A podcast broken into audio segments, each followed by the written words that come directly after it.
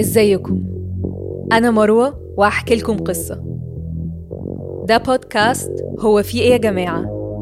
من إنتاج The Podcast Productions.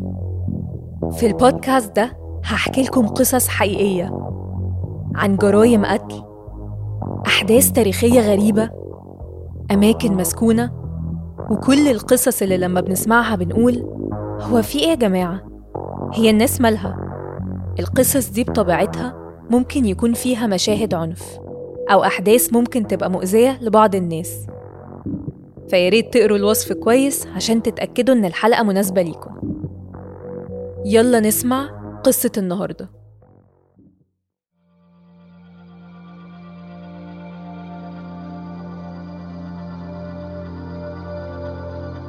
حدائق الحيوان البشرية. قصة النهاردة هي قصة من التاريخ مش معروفة قوي. أو الكلام عنها مش كفاية قصاد بشاعتها. قصة عن العنصرية والظلم والحدود اللي ممكن البشر يتخطوها عشان يرضوا فضولهم.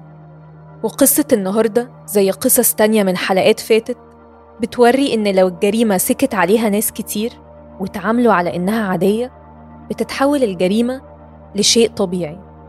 تخيلوا إن يكون حاجة شائعة في البلاد الأوروبية وفي أمريكا إنهم يخطفوا ناس من بلادهم ويعرضوهم زي ما بيتعرض الحيوان في قفص. بشرط إن الناس دي تكون من أعراق مختلفة عن العرق الأبيض. وإنه الكلام ده كان بيحصل لحد سنة 1958 يعني من سن شخص عنده 65 سنة في وقتنا دلوقتي. فكده آخر حديقة حيوان بشرية كانت من 65 سنة بس. الناس اللي كانوا بيتعرضوا في حدائق الحيوان البشرية كان الأوروبيين والأمريكان بيسموهم شعوب بدائية وبيجيبوهم عشان يتعمل بيهم عرض والزائرين يتفرجوا على حياتهم اليومية. العروض دي كانت بتتعمل في السيرك والملاهي وحدائق الحيوان. سنة 1870 كانت باريس محاصرة أثناء الحرب الفرنسية البروسية. الحصار ده أدى إلى إنه ما يكونش فيه معونات غذائية داخل المدينة. فالأكل ابتدى يقل. والناس ابتدت تجوع.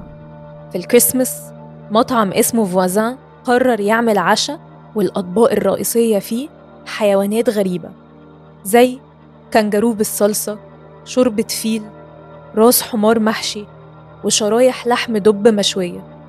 كل الحيوانات دي اتباعت من حديقة حيوان في باريس للمطعم في محاولة يائسة للبقاء.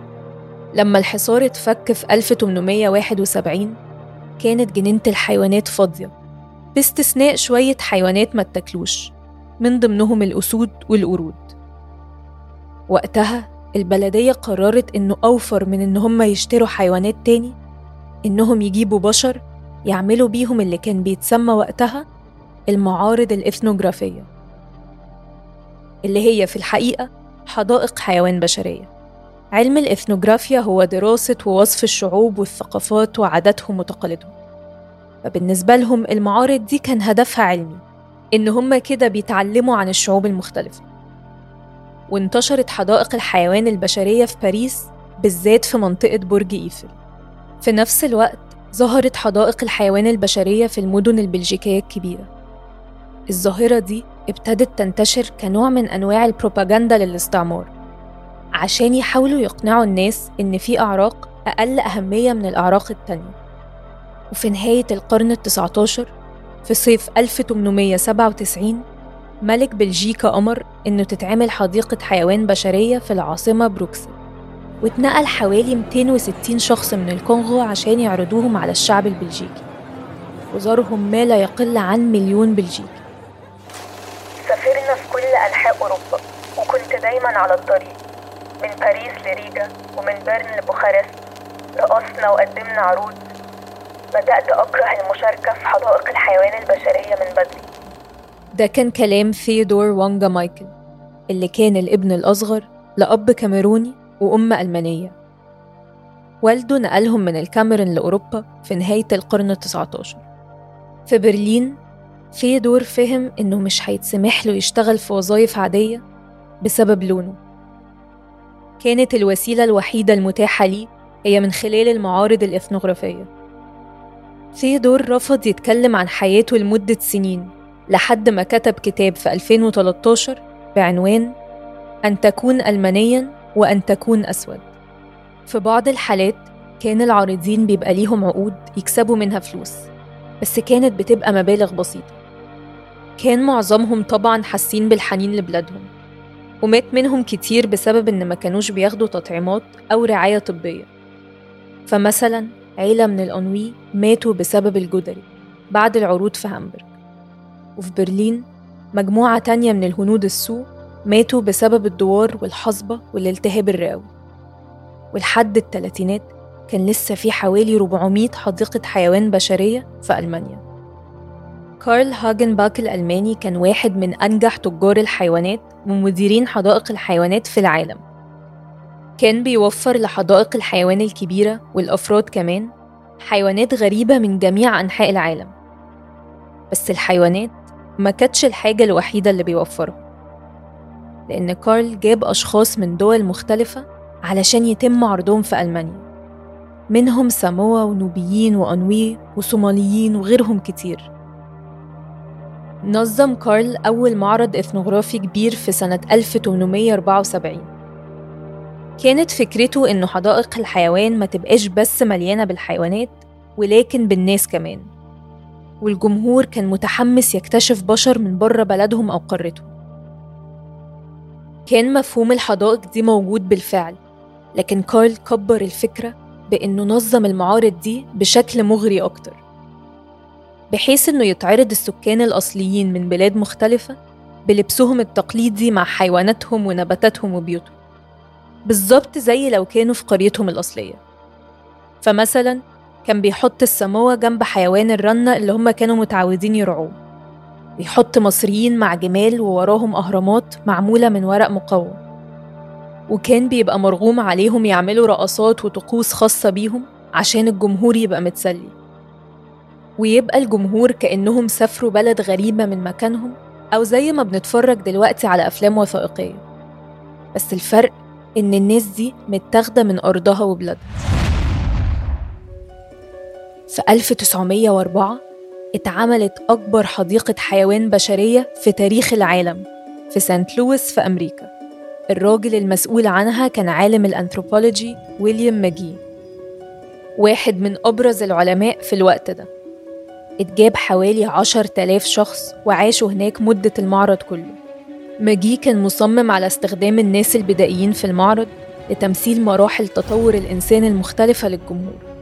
من أول المجموعات العرقية اللي من أفريقيا واللي هو اعتبرها أدنى على سلم التطور.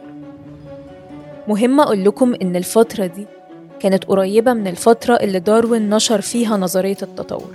افترض داروين إن الإنسان بعد ما تطور من القرود استمر في التطور كأعراق مختلفة وإن بعض الأعراق متطورة أكتر من غيرها. وطبعا صنف داروين عرق الأبيض على إنه أكثر تقدما من اللي هو وصفه بالكائنات الدنيا زي الأقزام وقصار القامة. ووصف أعراق مختلفة من الناس بإنها همجية. وفي كتير من حالات حدائق الحيوان البشرية أو المعارض الإثنوغرافية كان بيتقال إن الشخص المعروض ده هو أشبه بالقرود. وإن هو ده الحلقة المفقودة ما بين الإنسان والقرد وكانت بتستخدم كوسيلة لتسويق العرض عشان تجذب ناس أكتر يشوفوا حسب كلامهم كائن أقل من الإنسان الأبيض اللي يعتبر في أعلى مراحل التطور والتحضر. كلمة همجية كان بيستخدمها الغرب كتير عشان يوصفوا شعوب غريبة عنهم في العادات والتقاليد. الهمج دول في أغلب الوقت كانوا مجموعات مسالمة عايشين عشان ينتجوا في المجتمع بتاعهم. ويجي ناس غريبة عنهم يخطفوهم يقتلوهم يستعبدوهم يعرضوهم في أقفاص يمحوا هويتهم وبعدين يطلقوا عليهم لقب همج عشان بيعيشوا في أكواخ وبيصطادوا الحيوانات بإيديهم وبيلبسوا لبس مختلف. فمجي رتب لعرض الناس في قرى مصممة إنها تعيد إنشاء شكل بيوتهم الأصلية. كانت القرى دي محاطة بأسوار واللي خلاها فعلا حدائق حيوان بشرية. يقال إن أكتر من أربعة مليون شخص زاروا العروض دي. طبعا كان بيبقى فيه مضايقات وإهانات وهم قاعدين يتفرجوا على البشر محبوسة وأحيانا بيزقوهم أو يلكزوهم. إضافة للإهانات اتضغط عليهم يشاركوا في سلسلة من المسابقات الرياضية المصممة إنها توري إنهم أقل من البيض من الناحية البيولوجية. الأبشع كمان إن كان بيتعمل عليهم تجارب في مختبر خاص تبع قسم الأنثروبولوجي في المعرض. واختبارات لقياس ذكاء السكان الأصليين وخصائصهم الجسدية ولدرجة كمان مدى تحملهم للألم. بس يمكن أكتر مجموعة ناس غريبة على الجمهور كانوا ال Pygmies من الكونغو. ال Pygmies هم مجموعة مسالمة عايشين في وسط وغرب أفريقيا. طولهم بيبقى أقصر من المتوسط لسنهم أو جنسهم وجسمهم بيبقى ضئيل أكتر. اتجاب منهم من الكونغو لسانت لويس ومن ضمنهم كان شخص اسمه أوتا بانجا اللي اتباع للأمريكي سامويل فيرنر واللي سافر لدولة الكونغو الحرة برعاية قسم الأنثروبولوجي في المعرض عشان يشتري Pygmies. فمن ضمنهم كان أوتا اللي كان في العشرين من عمره وقت بيعه. أسنانه كانت معمولة مدببة من وهو طفل وده اللي خلى شكله أغرب كمان بالنسبة للغرب. مقابل خمسة سنت كان أوتا بيعرض أسنانه المدببة اللي اتقال عليه إنه بيستخدمها في أكل لحوم البشر. كان أوتا والباقيين من الأفارقة المستعبدين بيقدموا رقصات أحيانا قدام حوالي عشرين ألف شخص في المرة. في نهاية المعرض ال Pygmies رجعوا أفريقيا مع فيرنر. لكن في سنة 1906 فيرنر راح من أفريقيا لمدينة نيويورك وكان معاه اتنين شمبانزي تعبان بغبغان خمسين صندوق من مواد من أفريقيا كان بيأمل إنه يبيعها للمتاحف؟ وجاب معاه أوتا بانجا. تاني فيرنر ساب نيويورك بسرعة بعد ما وصل وساب أوتا في المتحف الأمريكي للتاريخ الطبيعي في منهاتن وكان أوتا حر إن هو يتجول في قاعات المتحف. لكن لما فيرنر رجع نيويورك تاني كان عليه ديون كتير والمتحف كان عاوزه يلاقي مكان إقامة جديد لأوتا. ففيرنر اتفق لنقل أوتا لحديقة الحيوان في نيويورك واللي هي دلوقتي Bronx Zoo عارفين ده معناه إيه؟ إن جنينة الحيوانات اللي في برونكس في نيويورك اللي بيروحها الناس دلوقتي من 100 سنة كان الأقفاص دي فيها بشر بعيدا إن فكرة جنينة الحيوانات اللي هي مبنية على إنك تخطف حيوان من بيئته الطبيعية اللي ربنا خلقه فيها وتحبسه في قفص بقية حياته عشان الناس تتفرج عليه وتحدف عليه أكل. دي برضه فكرة غير عقلانية. لكن ما بالكم بقى باللي خاطف إنسان زيه وحبسه في قفص عشان الناس تتفرج عليه وتدفع له فلوس. ويليام هورناداي كان عالم حيوان معروف ومدير حديقة الحيوان. وكان ليه رؤية برضو إنه يعرض أكتر من مجرد حيوانات في الحديقة. هورناداي وافق بسرعة على إنه يشتري واحد من قرود فيرنر وحطه مع أوتا عشان يعرضهم مع بعض في قفص في بيت القرود في الحديقة. في يوم 8 سبتمبر 1906 اتعرض أوتا في قفص القرود وجنبه يافطة بتقول البيجمي الأفريقي أوتا بانجا السن 23 سنة. ارتفاعه أربع أقدام و11 بوصة. وزنه 103 رطل تم إحضاره من نهر كاساي دولة الكونغو الحرة. سيتم عرضه كل يوم بعد الظهر خلال شهر سبتمبر. الآلاف من الناس في نيويورك جم حديقة الحيوان يدققوا النظر في أوتا ويستغربوا أو يضحكوا عليه. ووصل الموضوع إن في منهم تساءلوا لو أوتا بنجا إنسان أصلا. تغطية الصحف جابت ناس أكتر. وفي خلال أسابيع الزوار وصلوا لربع مليون شخص. وهنا بقى ابتدت تظهر أصوات معارضة. كان القسيس روبرت ستوارت ماكأرثر راعي كنيسة كالفري في المدينة من أوائل الناس اللي عارضوا المعرض. مش بس لأنه أفريقي الأصل ولكن كمان لأنه نظرية التطور بتناقض التعليم المسيحية. روبرت قال إن الشخص المسؤول عن المعرض بيقل من قدره على قد ما بيقل من قدر الشخص الأفريقي وطالب إن أوتا يتاخد من العرض ويتحط في مدرسة يتعلم.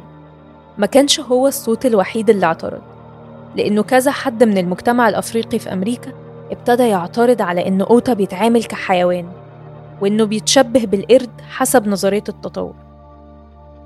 حاول فيرنر وقتها تجنب النقد ونفى إنه حط أوتا بانجا في العرض كتقليل لإنسانيته وإن أوتا في القفص بس عشان يرعى الحيوانات.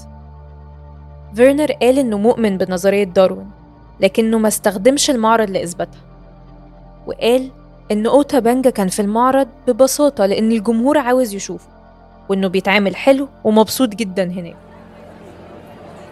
جماهير متزايدة من الناس اتجهت لحديقة الحيوان في يوم الحد 16 سبتمبر عشان يشوفوا أوتا حوالي 40 ألف شخص حسب التقارير الصحفية فضلوا يطاردوه حوالين الحديقة طول اليوم وهم بيصرخوا وبيهتفوا. في اللي زقوه وفي اللي اتكعبل فيه وفي اللي ضحك عليه وأوتا ما بقاش عارف يتصرف إزاي.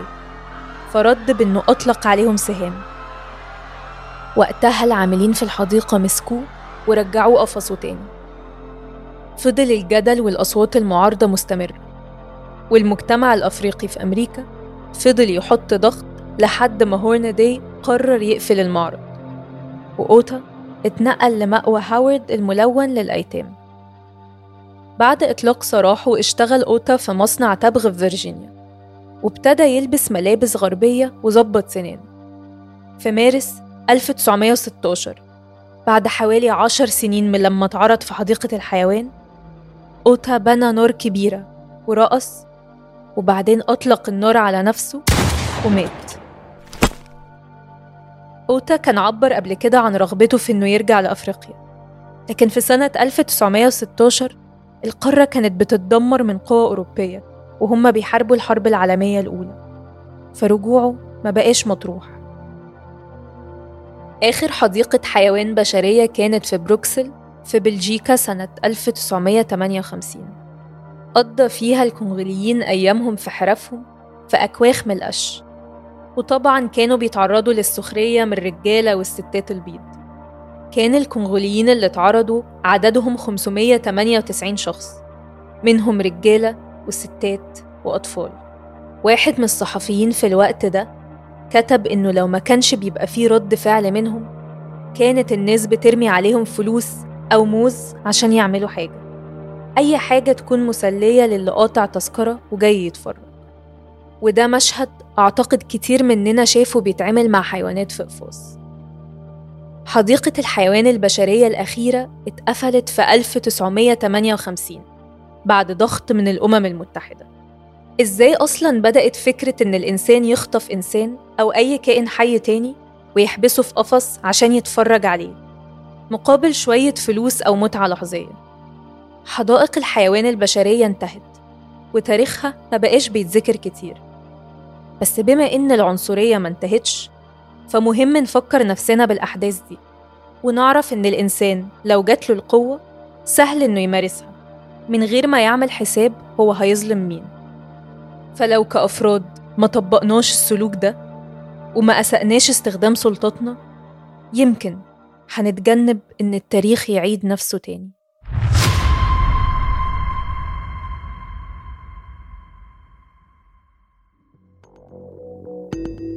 دي كانت قصة النهاردة. لو عجبتكم أو حسيت إنكم عايزين تقولوا هو في إيه يا جماعة؟ يبقى ما تنسوش تعملوا like و subscribe و share. ولو عندكم قصص عاوزين ترشحوها ابعتولنا على صفحة The Podcast Productions واستنوا القصة الجاية.